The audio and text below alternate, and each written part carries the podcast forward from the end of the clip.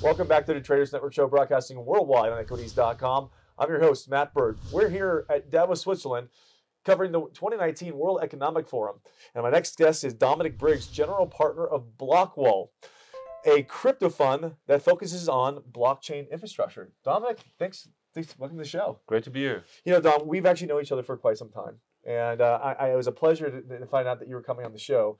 Uh, and what you're doing is pretty fascinating because you're not just a crypto fund, you're the first government endorsed crypto fund, government regulated crypto fund in Germany. Is that correct? Well, yeah, we, we got our license from BaFin, and uh, we are the first in the field in that way. How did you do it? because crypto at the time that you got you got uh, you know official officialized uh, was highly speculative it's still speculative, but you were able to overcome some major obstacles. And, and tell us how you how did you do it? Well, we saw the need um, to bridge the gap between traditional investors and this new emerging technology. And um, we also saw the need for these investors to have a regulated infrastructure they know. So they don't want to right. invest through a fund in the Caymans. They want to have a German structure. What, and, and you gave the them a way to dip their pinky toe to diversify in the in the blockchain side. Right. Yeah. Wow. Wow. And so, how's it going so far? Well, we have a first fund running with uh, 16.5 million assets under management at the moment, and we're raising our second fund right now, which we plan to close uh, end of June. You know, now like a lot of our guests on the show, you were here in 2018. Uh, in 29, here's 2019, and there's obviously some difference on the street, and there's some difference in what's going on content-wise at the WEF. From your eyes, what what do you What's what's flushed out this year?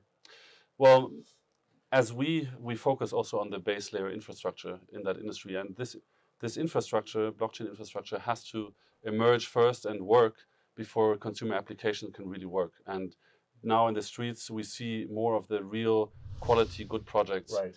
And uh, the rest has flushed out. Now, uh, let's talk sectors a little bit. I mean, you're a fund, you're investing in organizations. Uh, give us three, your top three sectors. Um, I would say in blockchain sectors, scalability is definitely something where we have to work on. Um, we have identity, um, so self-sovereign identity, and uh, we have uh, IoT.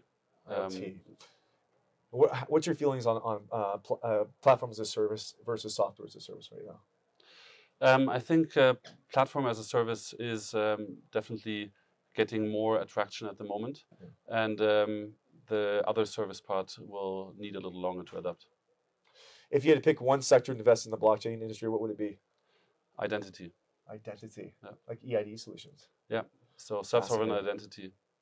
You know, uh, we had uh, Joseph uh, Joseph on, uh, from, from Paycase and Shift on, on here earlier. They one of our portfolio companies. You're kidding. Yeah. That's amazing. Listen, we got to cut to a commercial break. Uh, when we come back with our next guest, we'll be talking about healthcare and blockchain. But for right now, Dominic Briggs, thanks you for coming on the show. Thanks a lot. We'll be right back after these messages. Forum is brought to you by Salt, providing fintech solutions for digital assets. Visit them at saltlending.com.